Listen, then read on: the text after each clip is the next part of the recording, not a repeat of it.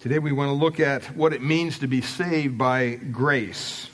And um, as we see here in Romans chapter 11, uh, it's mostly talking about the remnant of believers who are left behind and uh, how they trust in God as well.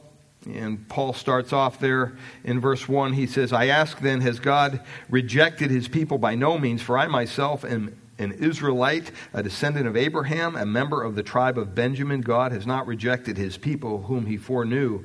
Do you not know what the scripture says of Elijah, how he appeals to God against Israel? Lord, they have killed your prophets, they have demolished your altars, and I alone am left.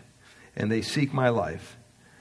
But what is God's reply to him? I have kept for myself 7,000 men who have not bowed the knee to Baal. So, too, at the present time, there is a remnant chosen by grace. But if it is by grace, it is no longer on the basis of works. Otherwise, grace would no longer be grace. And so we want to focus on that verse this morning, verse 6. And uh, it's important that we understand what it means to be saved by grace. Amen? Such an important thing. And when you hear that word, a lot of times the word grace, a lot of different things may come to your mind. Um, 2 Timothy chapter 1 verse 9 says, Not according to our works, but according to his own purpose and grace, which was given us in Christ Jesus before the world began. That's 2 Timothy 1 9. So that supports what we read over even in Ephesians, where Paul writes that we are chosen in Christ. He said, Blessed, verse 3, Ephesians 1, Blessed be the God and Father of our Lord Jesus Christ, who has blessed us in Christ with every spiritual blessing in the heavenly places, even as he chose us in him before the foundation of the world and so Paul comes to this verse and he says, wait a minute, if it's by grace, it's no longer on the basis of works. And so when we stop and we focus on this verse, the word grace obviously pops out, it stands out to us. And um, a lot of people have defined grace in, in a lot of different ways, but I think there's two things basically that as a believer, as a believer in the Lord Jesus Christ for your salvation, you have to understand two things. First of all, you have to have a profound sense of your own personal sin, of your own unworthiness before God. In other words, we don't bring anything to the game when we get saved. We have nothing. We have nothing to offer. Absolutely nothing. And see, we need to be reminded of that that there is a real lostness to our soul because we were, are steeped in our sin. The Bible says we're stuck in it like miry clay. If you've ever been stuck in miry clay, you know what that's like. Growing up in Pennsylvania, we had quite a bit of property. We had a big pond, about a half acre pond in front of our house. And in summertime, it'd get hot, and we'd go down there, and my nephews and I would play around. And I remember one time we got the idea of squeezing our feet down in the clay. And it was all but we could do to get out. Then we did something really weird. We took the clay and we, we covered our bodies with clay. Weird, right? And we had these two big pillars down on Fairview Drive at the bottom of our driveway. And we climbed up on top of them. We sat there like, a, like some kind of statue. And the cars would drive by and they'd look and they, whoa, what's going on there at the conferences? What's that? But I remember that clay was in our pores for days. Even though we could rinse it off, it was kind of weird once it dried because you're kind of like, whoa, it's kind of like cement, but you could break out of it, rinse yourself out. We went and took a shower, we took a bath, and even the next day you could see the reddishness of your skin from the clay because it got in your pores. That's what sin is like. It's captivating. It holds you captive. And the second thing is we need to understand not just a profound sense of our own personal sin and unworthiness before a holy God, but number two, a Christian must be characterized by an overwhelming awareness of the grace of God.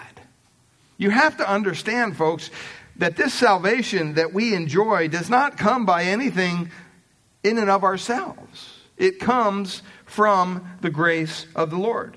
And these two go together, of course, because if you don't have the proper sense of sin, you're never going to appreciate grace. That's why it's so important as believers when we're out evangelizing that we don't just go out and, and offer grace to everybody.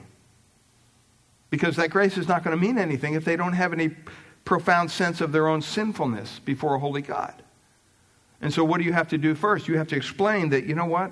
We're steeped in our sin. The Bible says that for all have sinned and fall short of the glory of God. There's none righteous, no, not one. There's nobody that seeks after God.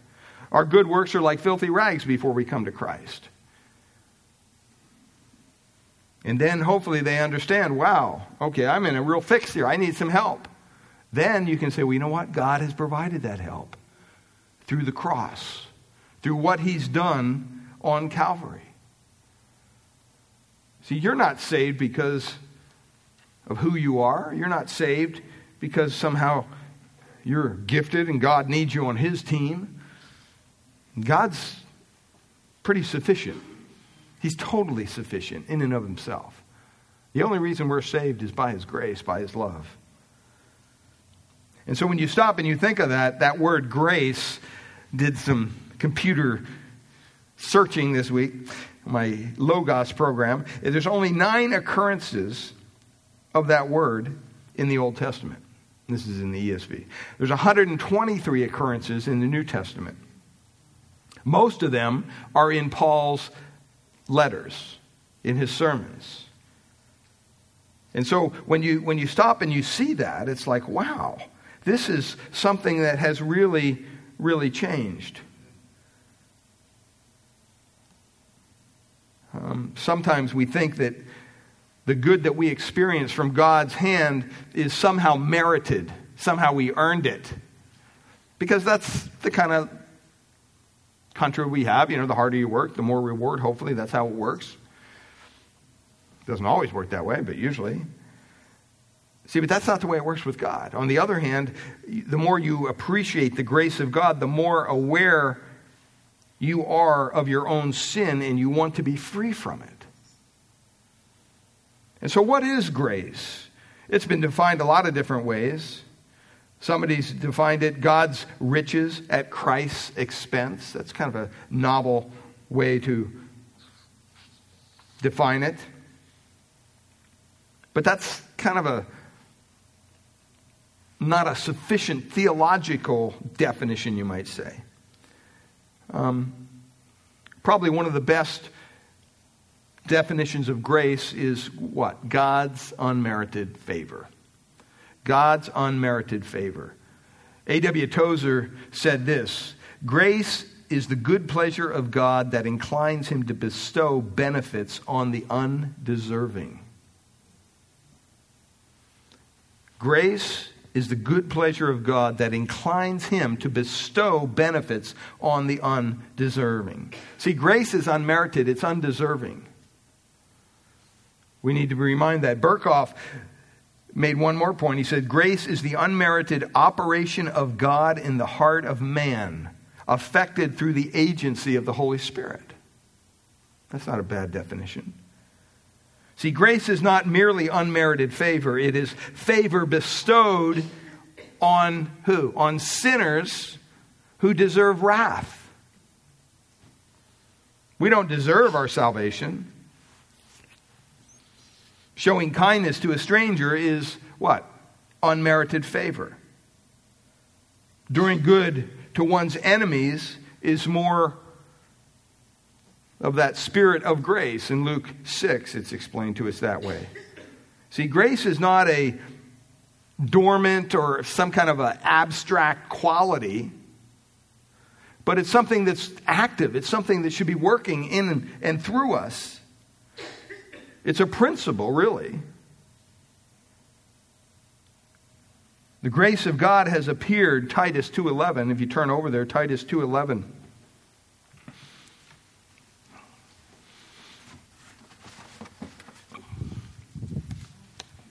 Yeah.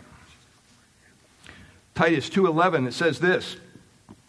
The grace of God has appeared, bringing salvation and instructing us. All right, the grace of God has appeared. How did it appear? It appeared through the Lord Jesus Christ. It's not some kind of blessing that, that lies there dormant until we appropriate it or something. Grace is God's sovereign initiative to sinners. He reached out to us. That's what you can read about over in Ephesians 1 5 to 6. And you know what? Grace is not even a one time event. Grace is something that's continuous in the life of a believer.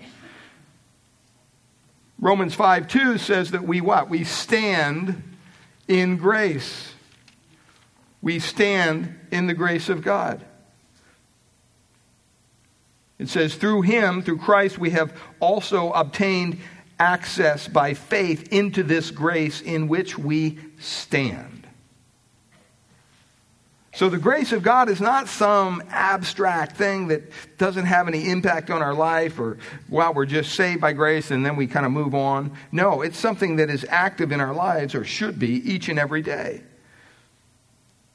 Over in Hebrews chapter 13 verse 9, we've come to understand that the entire Christian life is driven and it's empowered by grace. It says it is good for the heart to be strengthened by grace, not by foods.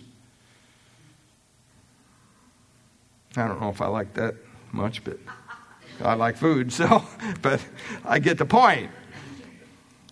We need to have that, that, that gracious experience that makes us spiritually strong. Food isn't going to do that for us.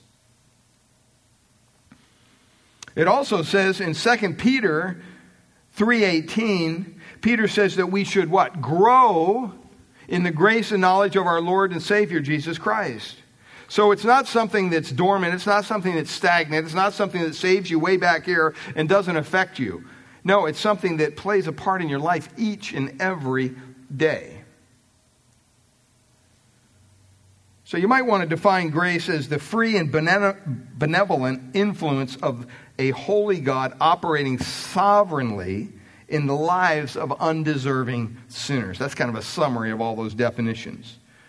Grace is the free and benevolent influence of a holy God operating sovereignly in the lives of undeserving sinners.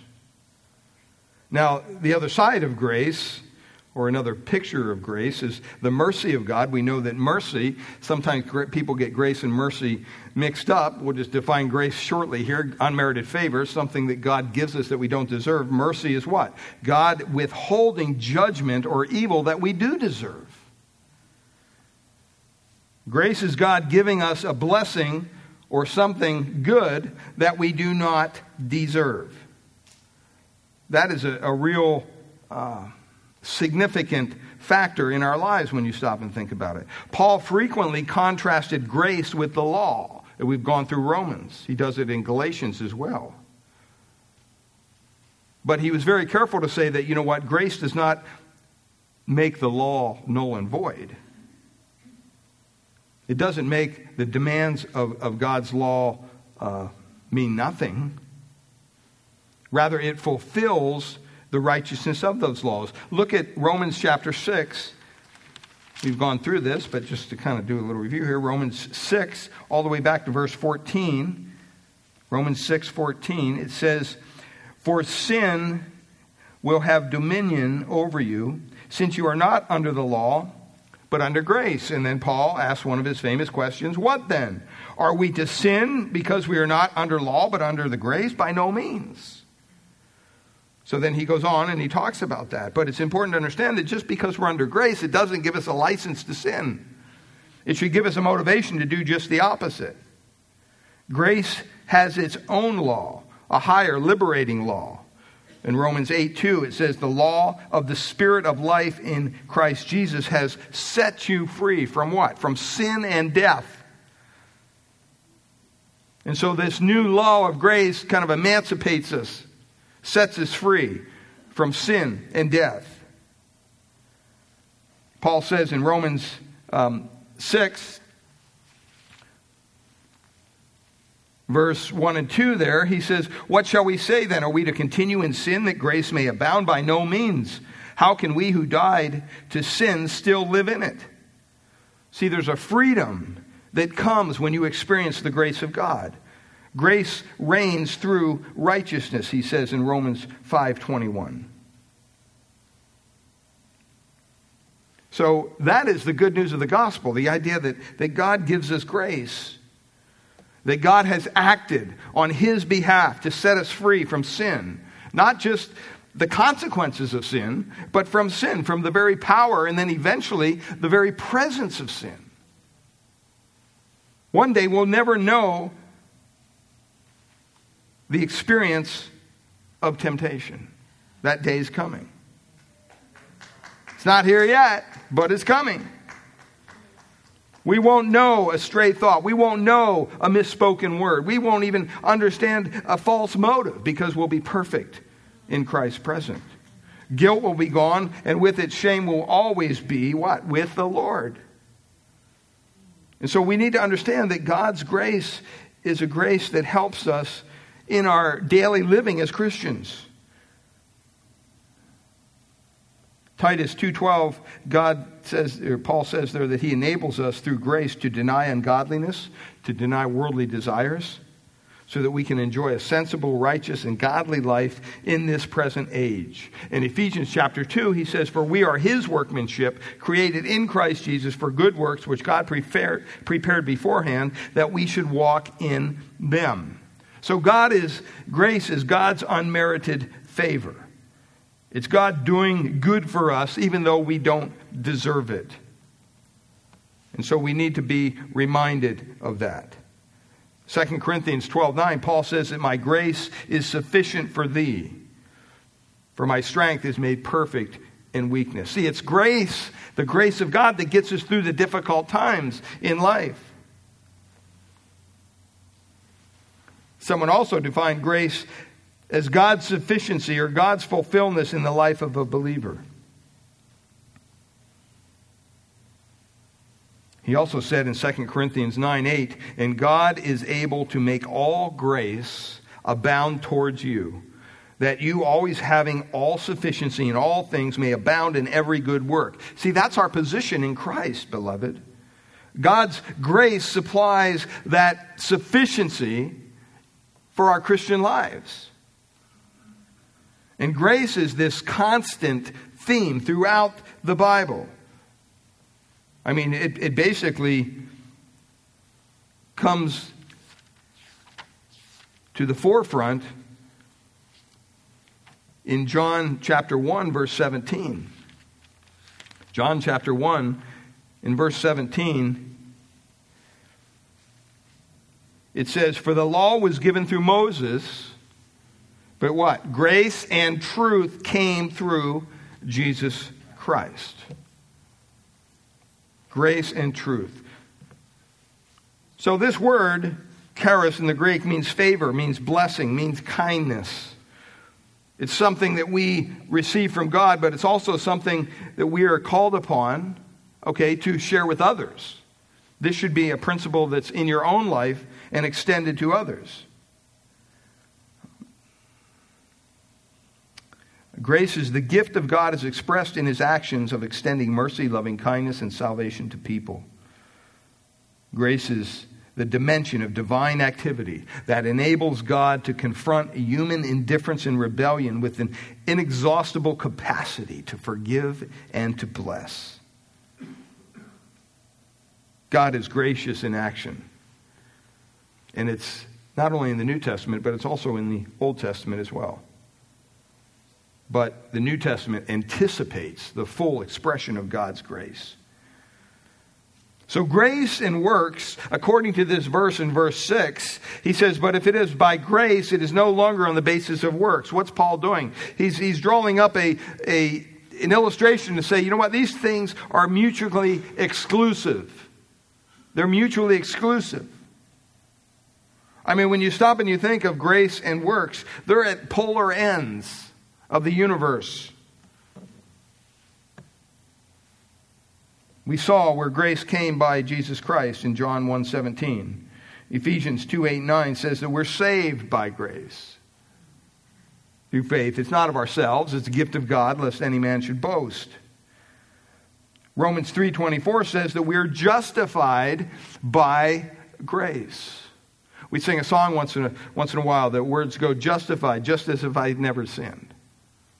That's what that means. It means God is, is giving you the righteousness of Christ so that you can stand before a holy God and not fear retribution, not fear his wrath. Because why? You're clothed in the righteousness of Christ. He justifies you by his grace. Romans 5:15 says that our salvation is a gift of God's grace. We don't earn it. Romans 5:20 says grace is greater than our sin. We sang about that. I think it was last week we sang the, the hymn. Romans 6:14 all believers are under grace, not law. I think sometimes believers need to remind themselves of that because I've met some believers that frankly think that, you know, well, they're under grace, but everybody else is under law. Very legalistic in their mindset. We need to be willing to extend grace to people. 1 Peter 5 1 says that God is the God of all grace.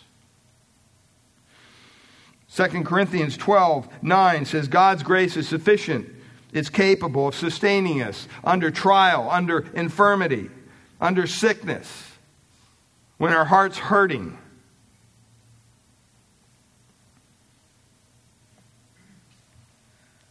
God's grace has appeared to all men, Titus 2:11. God's grace characterizes God's throne. And God's grace will be given to help us, it tells us in Hebrews 12 or Hebrews 4:16, excuse me. Do you know that you need God's grace to serve Him? Over in Hebrews chapter 12, verse 28, says this Therefore, let us be grateful for receiving a kingdom that cannot be shaken, and thus let us offer to God acceptable worship with reverence and awe. Why? Because our God is a consuming fire. See, we need God's grace in order to serve Him in our lives. James 4 6 says that grace is given to who? The humble. That grace isn't doled out to the proud. See, that's why when you read through the Gospels and you see some of the interactions that Jesus had with people, whenever he interacted with someone who wasn't a believer, what did he do? It depended on who the person was. It depended on who their, what their heart was like. If their heart was already broken over their sin, then what did God, Christ do? Christ extended grace. Think of the woman at the well. Many occasions, people were broken over their sin. Jesus ran into them. Well, he didn't have to give them the law. Why? Because they were already broken down. But when he ran into the Pharisees and he ran into the religious type that thought they were all that spiritually, and they thought somehow that their self righteousness was going to save them.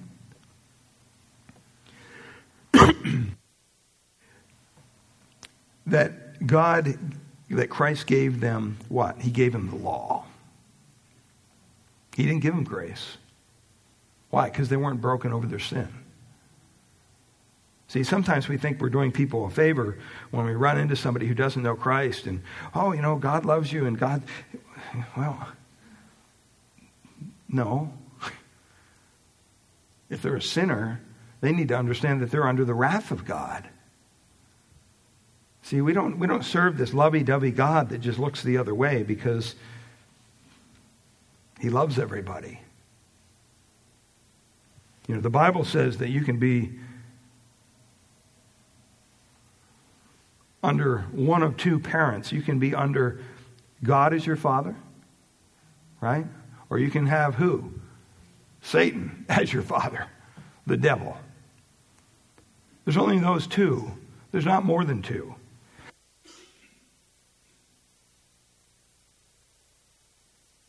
So it's important that we understand that because sometimes we go out in the world and we evangelize and we think that everybody's, you know, God's the father of everybody. Well, doesn't God just love everybody? Well, in a sense that He's provided salvation, He's provided a way out of their sin. He's created them, He's given them this creation. There is a common grace. It rains on the what? The just and the unjust. Sinners enjoy, unforgiven sinners who are outside of Christ enjoy the same sunshine that we do. I mean, sometimes you may wish that it was kind of like the uh, Charlie Brown, the, the, Charlie Brown cartoon, you know, where you see Pigpen and there's this cloud, you know, I think it's Pigpen, right, with the cloud following him around or whatever. Um, it's just kind of crazy. Well, that's not the way it is. Everybody gets the benefits of, of certain things. But grace, it says, is given to the humble. So when we share Christ with people, we need to make sure that they're humbled before a holy God first. That they understand that there's no way out of the mess in which they find themselves steeped in their sin other than the sacrifice of Christ. Well, 1 Peter 4:10 also says that spiritual gifts come from the manifold grace of God. You know, we all possess at least one spiritual gift. At least one. Most of you possess more than one. And God wants to have you use them to build up the body of Christ.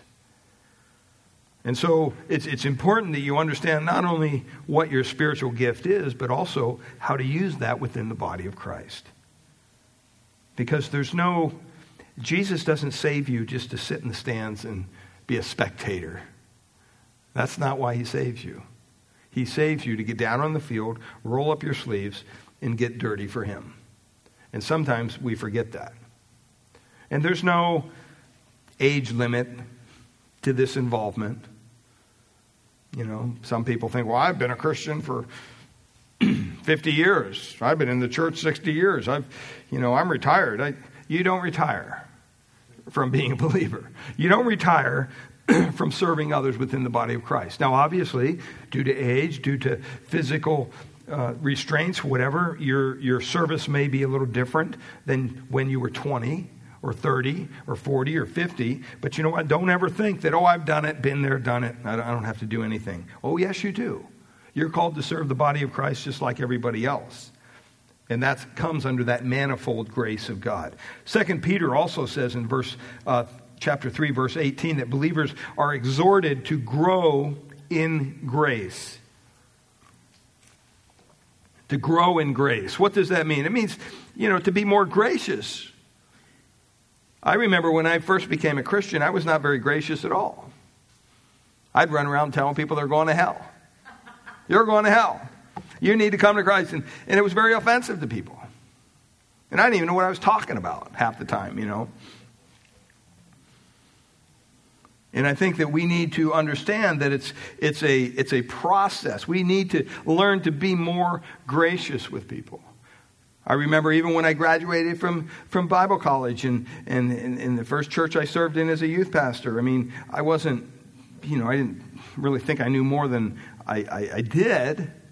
But I remember talking to a, you know couples or talking to parents about their children. I was single. I had no kids. I was you know happy, happy, happy, just in life. You know, I had no concerns concerning this world. Um, that's just the way it was. But I remember sitting with parents and, you know, lecturing them over their, over their children or their marriage, talking. And I thought, why am I, I, don't, I have no qualification to do this. You know, all I could do is bring a principle from the Word of God and say, look, here's what the Bible said. I couldn't speak from experience. And I remember after, after we got married and, and, and everything important, then I understood, wow, this is what it means to be married. Wow, this is what it means to be a parent. This isn't that easy. You know, it's not like you just speak the words and the children fall in line. Sometimes they do things that, that dishonor you as parents. Sometimes they do things that dishonor Christ. And how are you going to handle that? I can tell you one thing. I, when I talk to parents today, I'm a lot more gracious than I was 30 years ago. Why? Because I understand life a little more. You know, that's just how it works. And so we need to be reminded of that. It's something we grow in. Also in Ephesians 1 6, we talked about this. We're, we're chosen before the foundation of the world to the praise of His glory and His grace. And then Ephesians 2 7 says, The Lord will continue to show us in the ages to come the exceeding riches of His grace. I mean, think about that. God's grace is endless, you can't run out. It's not like you're going to the store and, oh, sorry. Sometimes I go to the, the coffee shop and I forget to bring the money or whatever. And I say, hey, you, I'll pay you tomorrow. You know, I feel like the, Wimpy or whatever with the hamburgers, you know. But, um, and I always make good on it, but, uh, you know. See, you never run out of God's grace. There's, your pockets are always full of grace. See, and that's why you, you don't let the enemy beat you up when you're down because you know what? That's not who you are in Christ. You have to understand who you are in Christ. That you you can be victorious over sin and death.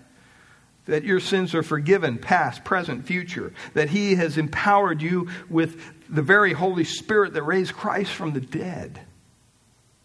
The power of the Word of God is active in your, in your life. And so the exceeding riches of His grace are made available to you. Well, when you stop and you think of all that, that's kind of exciting. But Paul also, Paul tells us, really, that he is a trophy of God's grace. He's an example of God's grace. And I just want to look at a couple of these, these verses here this morning because it's exciting to see what God does through someone like the Apostle Paul. I mean, the Apostle Paul was a, a, a, a complete example of the grace of God.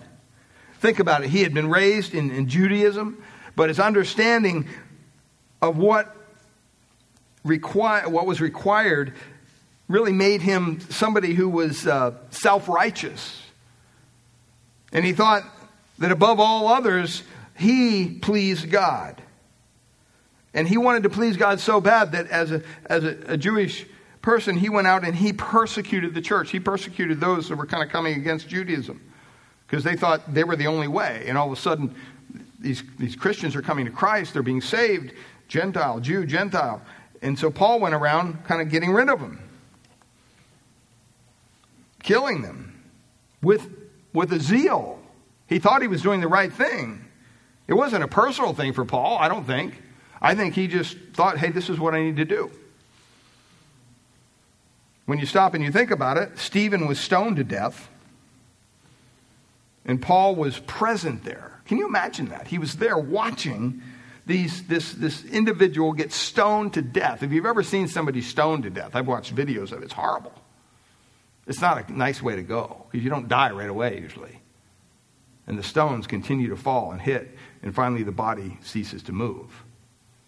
And even though you try to, they try to shield themselves from the stones, sometimes they tie them up and then they stone them so they can't shield themselves. But can you imagine watching something like that? And thinking that, you know what, this is part of my religion. This is, I'm doing my duty. That's where Paul was. As a matter of fact, he was holding the coats of those who threw stones. he was like, here, yeah, yeah let, let me hold your coat so you can throw with both hands, you know. I mean, he was really into this. And Paul was on his way to Damascus, to arrest more of the followers of Christ and probably have more of them killed, stoned. And the Lord appeared to him in a bright light, called him to faith, changed him completely, redirected his energies. And Paul was a, a wonderful picture of the grace of God. In spite of his deep self righteous attitude, all his vicious acts, all the people that he murdered, had killed, God saved him. And he did so graciously. He did so by grace alone. And from the time on after he was saved, Paul preached the grace of God everywhere to everyone. Like I said, most of the verses in the New Testament that have the word grace in them are in the writings of Paul. And I think the reason is is because he was such a trophy of God's grace. He probably couldn't believe that God saved him. When Acts chapter 20 verse 24, look at what Paul says. He says, "I consider my life worth nothing to me." If only I may finish the race and complete the task the Lord has given me, the task of testifying to the gospel of what? God's grace. Paul understood the grace of God. Romans 1 5, he says, Through him And for his name's sake, we receive grace and apostleship to call people from among all the Gentiles to the obedience that comes from faith. Even over in Romans chapter 3, verse 23, all have sinned and fall short of the glory of God and are justified freely by his grace, verse 24, through the redemption that, that comes by Christ Jesus. Romans 5 15 says, For if the many died by the trespass of one man, how much more did God's grace and the gift that came by the grace of one man, Jesus Christ, overflow to many? Romans chapter 5, verse 20 and 21, where sin increased, grace increased all the more. So that just as sin reigned in death, so also grace might reign through righteousness to bring eternal life through Christ Jesus our Lord. Or Romans 6 14. These are all Paul's writings. Sin shall not be your master because you are not under law but under grace. Or Romans 12 6.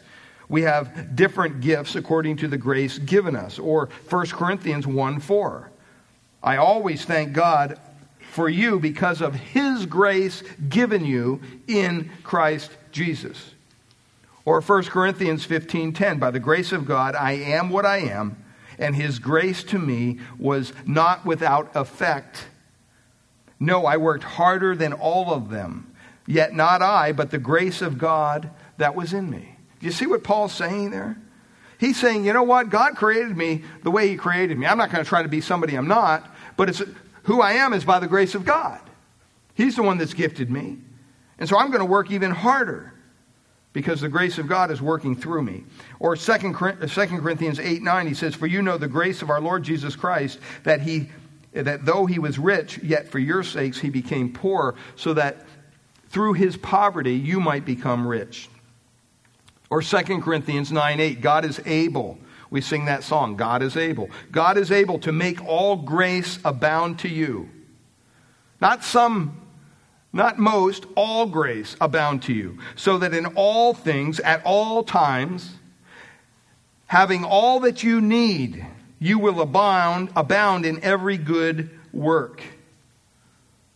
See, grace is all encompassing for the believer. Or Galatians 1 6, he says, I'm astonished that you are so quickly deserting the one who called you by the grace of Christ and are turning to a different gospel. I mean, why would you leave a gospel that's filled with God's grace to follow another gospel that's not or that's based on works? Galatians 5 4, Paul says, You who are trying to be justified by the law have been alienated from Christ. You have fallen away from grace.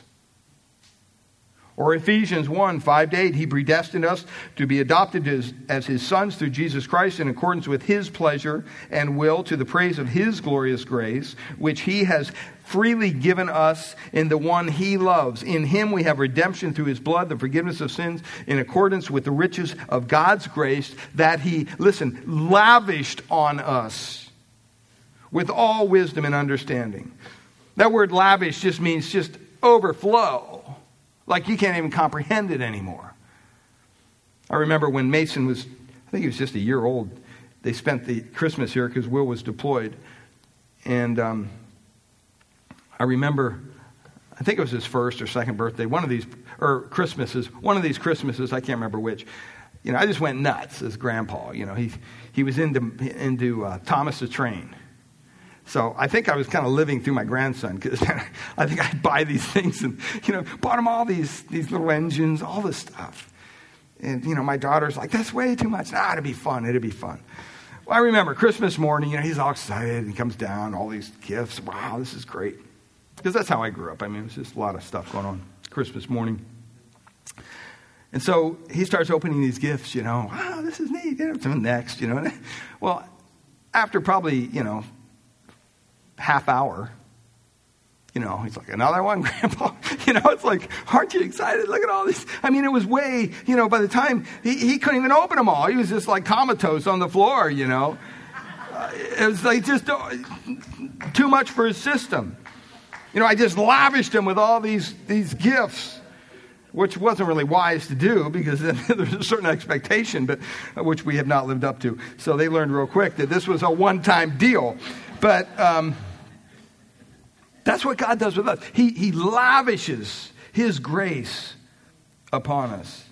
I mean, what a, what a wonderful, what a wonderful thing. Um, and then also Ephesians 2 4 to 8, because of his great love for us, God, who is rich in mercy, made us alive with Christ, even when we were dead in transgressions. It is by grace you have been saved. Um, through faith. And then it, goes on there, it says in, in, in verses uh, 4 to 8, in order that in the coming ages he might show the incomparable riches of his grace, expressed in his kindness to us in Christ Jesus. For it is by grace you have been saved. Or Ephesians chapter 3, verses 7 to 8.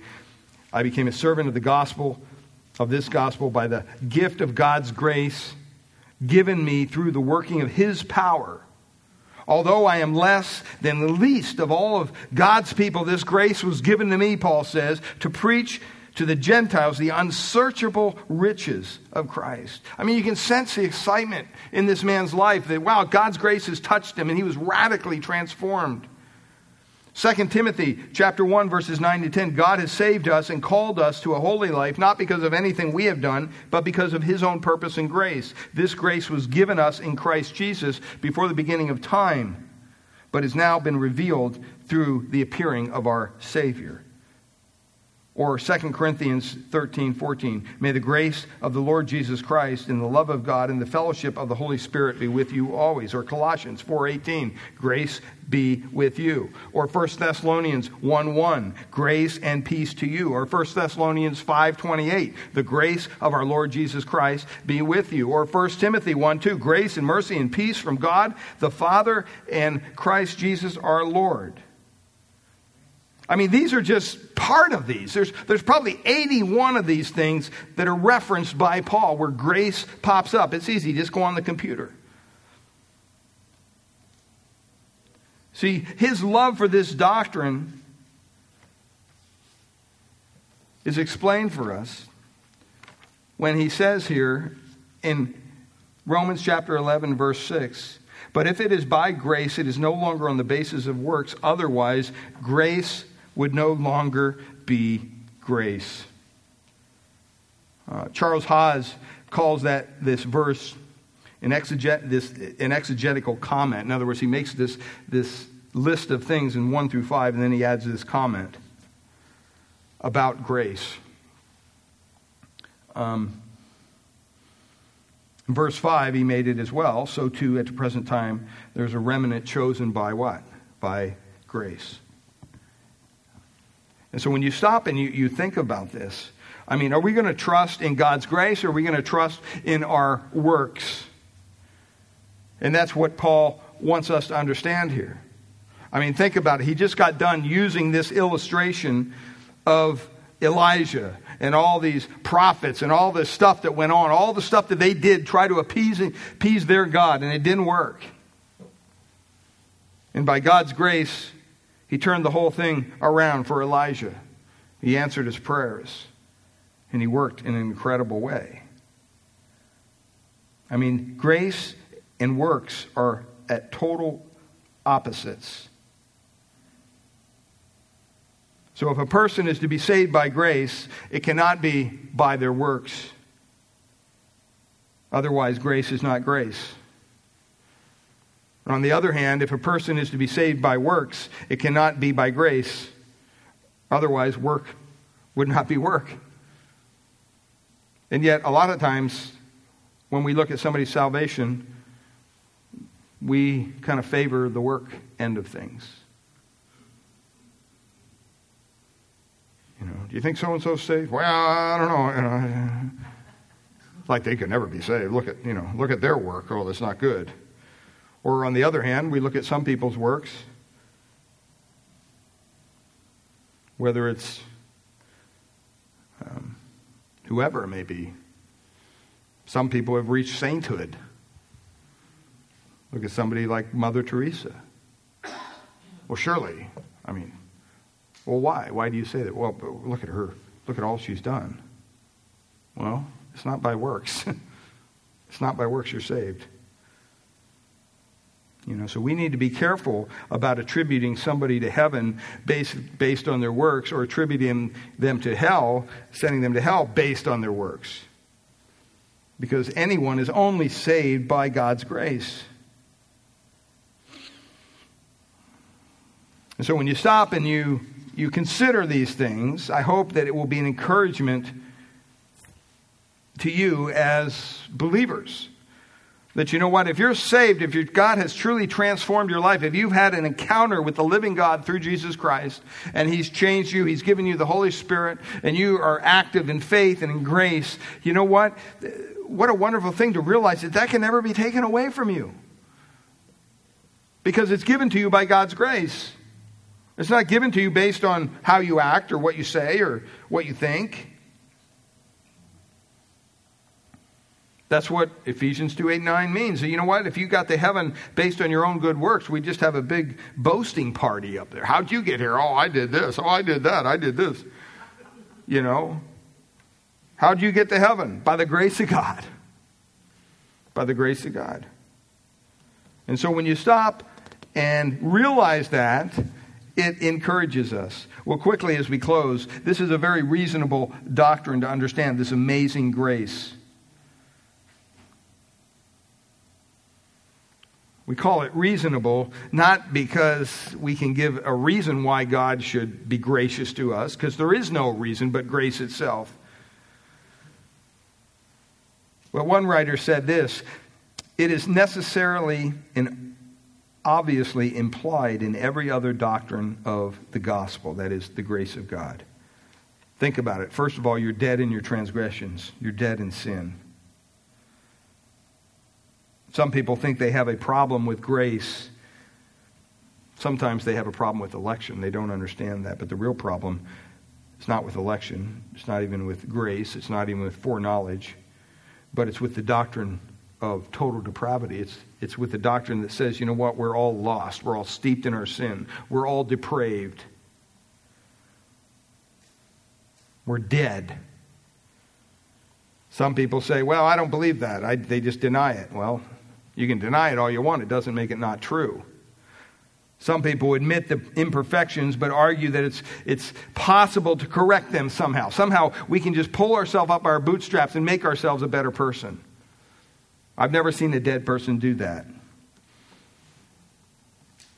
Or there's the biblical view that we're so hopelessly lost in sin that there's nothing that we can do to save ourselves or even to make ourselves better before a holy God. We simply need to cry out for the grace of God. Be merciful to me, a sinner. The second thing that it says here is in the gospel, you must be born again. You must be born again. You're dead in your transgressions. You have to be born again. You have to be given life. And that happens through the grace of God. When Nicodemus spoke with Christ, he told him that apart from being born again, you can't see the kingdom of God. It's impossible. A little later, he said you couldn't even enter the kingdom of God in verse 5. Nicodemus had a hard time understanding that because he asked the question in verse 4 How can a man be born when he is old? Surely he cannot enter a second time into the mother's womb and be born. That doesn't make any sense, Jesus. But he got the idea. Whatever Jesus was talking about, it was humanly what? Impossible. It had to be done spiritually. So, how do you be born again? Jesus gave him the answer in verse 6 to 8. He says, Flesh gives birth to flesh, but the Spirit gives birth to the Spirit. You should not be surprised again that I'm telling you, you must be born again. The wind blows wherever it pleases. You hear the sound, but you cannot tell where it's coming or where it's going. So it is with everyone who is born of the Spirit. See, if the, if the new birth depends on the sovereign working of the, of the Spirit of God, then it doesn't depend on us. We can no more control that than we can control the wind. Salvation will have to be of God. It must be of grace from the beginning to the end. And then the last thing, through faith. If salvation is by grace and grace is opposed to works, then it is to be saved by grace through faith implies that faith is what? Not a work. How many times have you told people, well, you just got to have more faith? Faith is a gift of God. If it were a work, salvation would be by works. But it's not of works, lest any man should boast. So grace would no longer be grace if it was. Well, what is faith then? Faith is receiving what God gives, it's believing, it's trusting Him, it's taking Him at His word. Charles, Charles Haddon Spurgeon said this Faith is not a blind thing, for faith begins with knowledge. It is not a speculative thing, for faith believes facts of which it is sure. It is not an unpractical, dreamy thing, for faith trusts and stakes its destiny upon the truth of revelation. Faith is the eye which looks. Faith is the hand which grasps. Faith is the mouth which feeds upon Christ. See, it's no credit to us to have an eye that looks, or a hand that grasps, or a mouth that feeds. These are body parts given to us by God. No more is faith a credit to the one who uses it because it was given to them by God. So we see that we need to be utterly dependent upon God and His grace for our salvation. Father, we thank you for this word from the Apostle Paul. We thank you, Lord, that you have not saved us according to our works. We don't have to do the dance to get the hug from you. Lord, you indiscriminately give out your gifts to us through your grace because you're a sovereign God and you know best what's for us. And Father, you are so sovereignly in control of this matter of our salvation that you have chosen us even before the foundation of the world.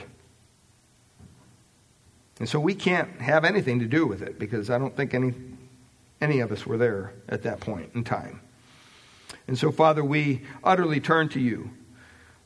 And we thank you for the grace that you've bestowed upon us, the salvation that you've granted to us. I pray that we would be motivated to get to know you more, to get to understand our position in Christ. Lord, to come together as the body of Christ whenever we can to celebrate the grace of God, to celebrate the unity that we have within the body of Christ. And Lord, to put into practice this principle of grace with one another. Lord, as you've been gracious to us, so we're called to be gracious with others.